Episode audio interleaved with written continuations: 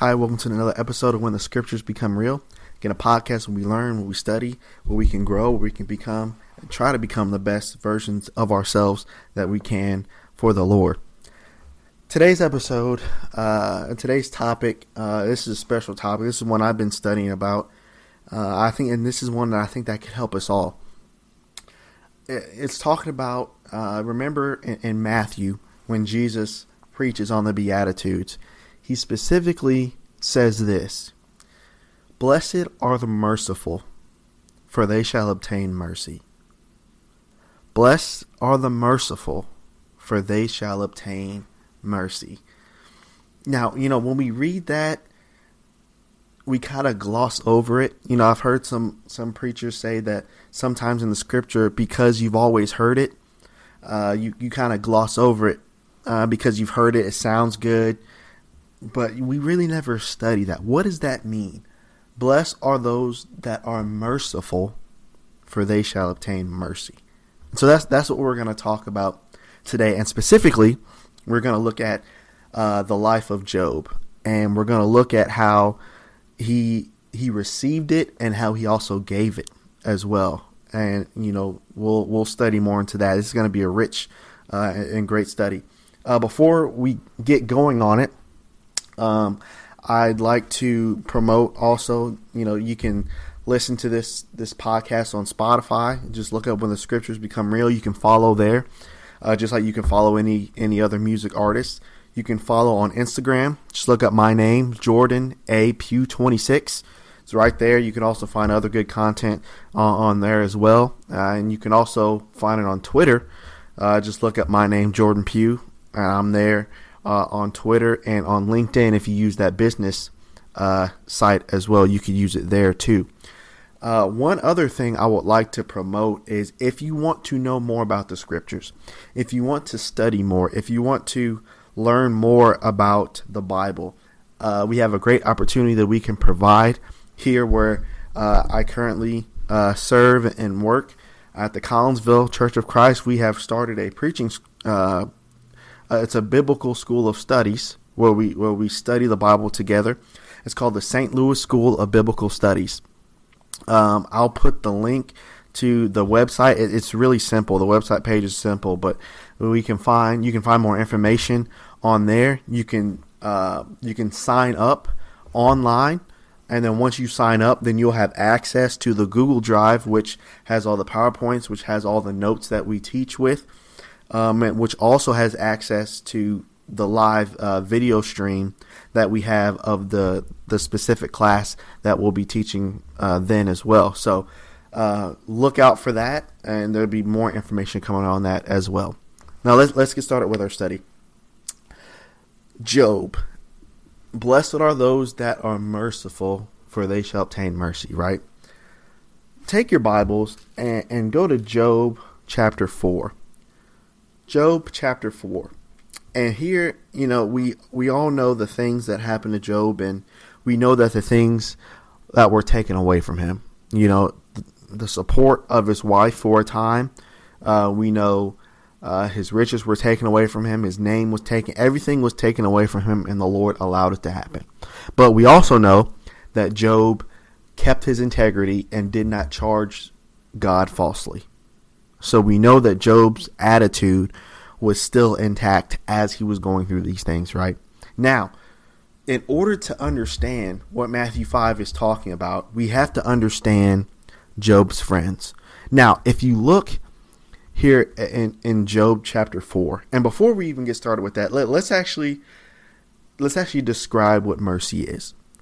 Mercy is described as two things. One, mercy is a compassion or a forbearance shown especially to an offender or to one subject to one's power.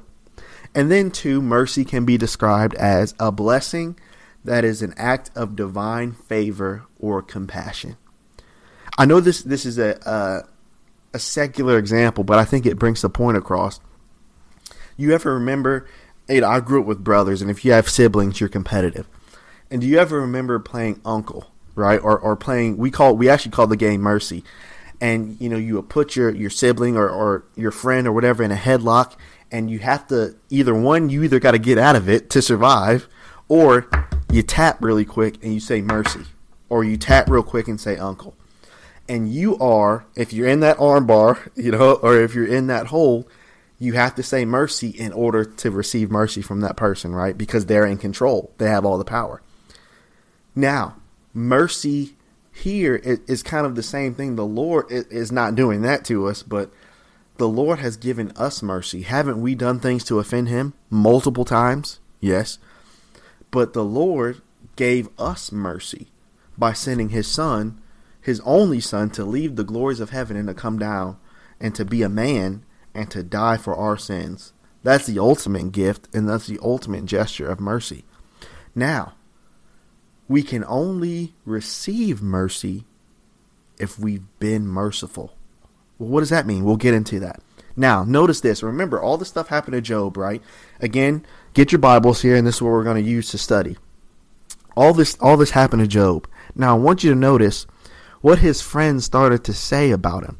They started to say some things that, that were a little, a little questionable about Job. Okay. Now, I want you to watch this. Look at, look at what the Bible says here.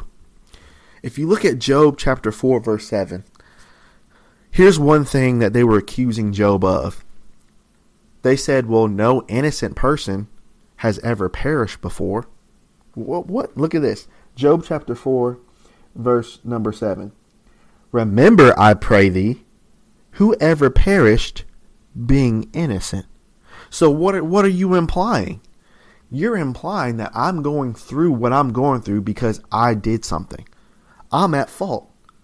And so can you imagine you're sitting there and you you're you're sorrowful for everything that you've lost.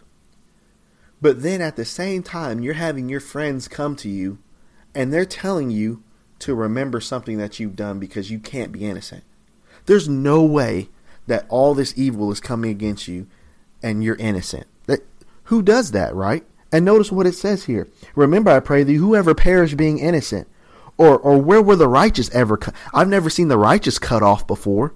So I guess Job right now, the state that you're in, you're not righteous. Wait a second. How can they say that? Now notice this. Remember what Job was going through. Job has already lost everything, right? So first of all, they say, well, no innocent person has ever perished, and therefore they're implying that you're not righteous. Then number two, they're saying, God neither trusts righteous angels nor does he trust man. Notice this. Stay in chapter 4 and look at verses 18 through 21. Behold, talking to Job again, he, talking about God, puts no trust in his servants, and his angels he charges with folly. How much less them that dwell in the houses of clay, talking about humans, whose foundation is dust, which are crushed before the moth they are destroyed from morning to evening, and they perish without regarding it. Does not their excellency which is in them go away? They die without wisdom.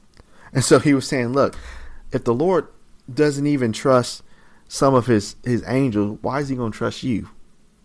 So, number one, Job's friends are saying, you're not innocent. You must have done something.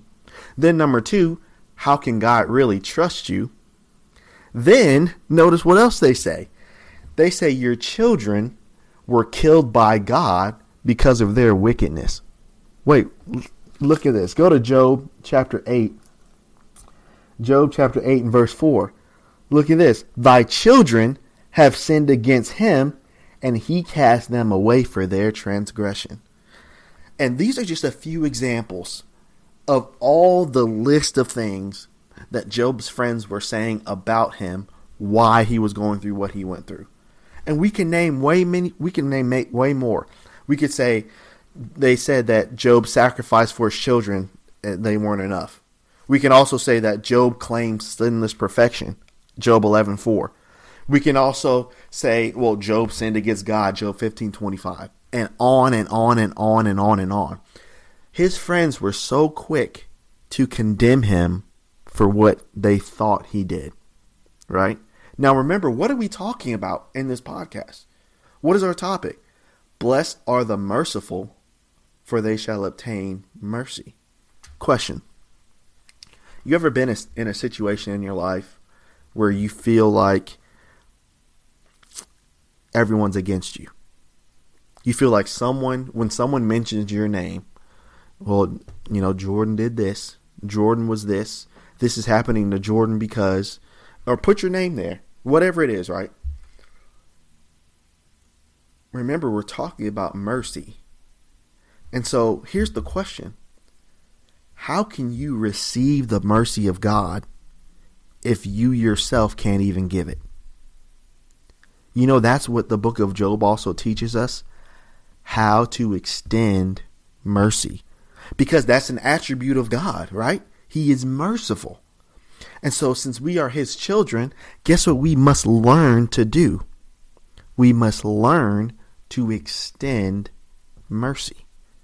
And so, think about all the evil stuff that Job's friends were saying about him. Job, you're doing this because you're wicked. You're doing this because your children are wicked. You're doing this because your wickedness is greater than ours. You're doing this because God has turned against you. They had no proof for any of this, right? But they were just saying these evil things about Job. But I want you to notice something that God tells Job to do. Go to Job chapter 42, and I want you to notice, you know, when we study Job, we talk about, well, Job received twice as much as he received before, and story's over. But notice the key that Job had to have before all that happened. And we forget about this. Go to go to chapter 42 and let let's start in verse number uh verse number 7. Now notice this. Now God is speaking here. Verse 7.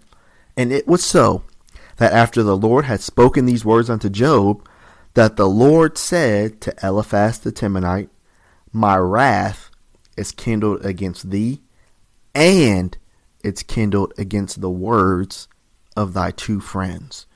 Watch this. Why? For you have not spoken of me the thing that is right, as my servant Job has. Verse 8. Wherefore, now he's talking to the three friends here. He says, Look at this. Therefore, take unto you now seven bullocks, seven rams, offer up yourselves seven rams, and then offer and go up to my servant Job and offer up yourselves a burnt offering, and my servant Job, watch this, shall pray for you. For him will I accept, lest I deal with you after your folly, and that you have spoken to me the thing which is not right, like my servant Job. So Eliphaz the Temanite, Bildad the Shuhite, and Zophar the Naamathite uh, went and did according as the Lord commanded, and the Lord accepted Job. Watch verse 10. This is important. This is what we're talking about. And the Lord turned the captivity of Job, watch this, when he prayed for his friends. So, put yourselves in Job's situation. You're sitting here this whole time suffering. You're you're scraping yourself with a potsherd, and you got to listen to what everyone else has got to say about you. This is happening to, to Jordan because of this. This is happening because of Jordan because of this, right? You're listening to this the whole time. But Job, what he do? He gave mercy and he prayed for his friends. Could you have done that? Can you do that now? I'm sure you've had someone say something about you negative. Can you pray for that? It's like what we talked about in the last podcast. Could you pray for them? Because how's the Lord going to give you mercy if when someone talks about you, you go on and talk to them, or you you talk uh, about them to someone else, or you gossip about them, or inside you hold bitterness against them, or inside you hold some type of hate or grudge against them, right? How's that going to help you? It's not. So do you see why in Matthew 5 it says, Blessed are the merciful, for they shall obtain mercy. You know, here's the crazy thing. You think about everything Job went through, right? Everything's taken away. His friends talk about him falsely. His friends talk about God falsely. What if Job would have went through all that and still had bitterness, still had envy, still had a grudge, and still held all of that stuff against his three friends? Would God have given him mercy? We can imply through the text, no, because it was only turned when he prayed for his friends. And so, did you know that today, as a Christian, you can go through whatever trial, you can go through and you can exceed what people think you'll you'll do. You can you can be better than what people thought you could be, right? You can do all this stuff. But if you don't give mercy to those people, guess who won't obtain it? You won't obtain it either. So do you see why blessed are the merciful for they shall obtain mercy? Don't you want to obtain that mercy? Because it's it's an it's a compassionate gift, right? Why would you not want it? Here's the lesson. Sometimes in this life, you can let, and this is over a pattern of years and years and years, right? You can let what people said about you, you can let what people say about you, you can let the negative comments, you can let all of that stuff eat at you for years. And it eats at you to the point where every time you think about the person or the people, right? Every time you think about a certain situation you've been in in your life, you get to a point where it just agitates you to a point where you just you could be in a great mood and it just gets you so mad, right? You know why? Bitterness it eats you alive it, it gets you to a point where it eats your heart. But you know, mercy is the is the cure for that. You know, just like we talked about before in the previous podcast about praying, even if you pray for mercy and, and, pray for your friends and pray for, and even if you pray for those people, does that mean they'll pray for you? No. Does it mean that they'll they'll want mercy for you? Nope. They could still hate you. But what is your responsibility? Your responsibility is to give mercy because you've been given it. So, do you see why Christianity is never about you? It's never about what's been personally done to you. It's never about your experiences because it doesn't matter. You see, in this life, things will happen. It's just inevitable. But when it does happen, you have a choice. Am I going to stay bitter? Am I going to stay wrathful? Am I going to stay am I going to hold this grudge or am I going to show mercy because I need it?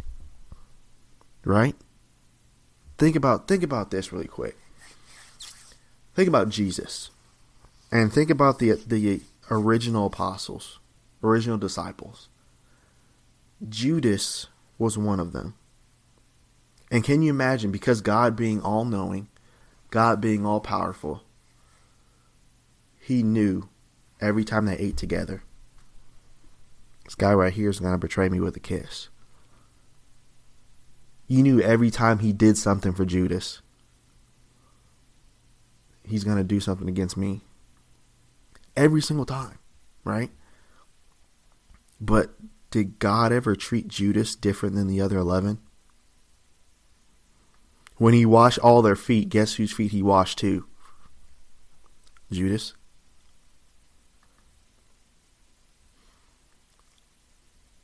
Sometimes we can get the attitude in the church that you know everyone's against me. You know the the church isn't what I thought it was. You know it's there's so many problems. There's so many hypocrites in the church.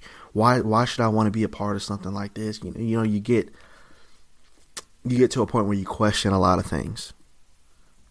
The way you get through that is to be like Jesus. Well, how? Have mercy. Have mercy. Because Jesus did. And think about the other 11 disciples, right? When Jesus, Jesus was always there for Peter and John. Jesus was always there for Philip. Jesus was always there for everybody.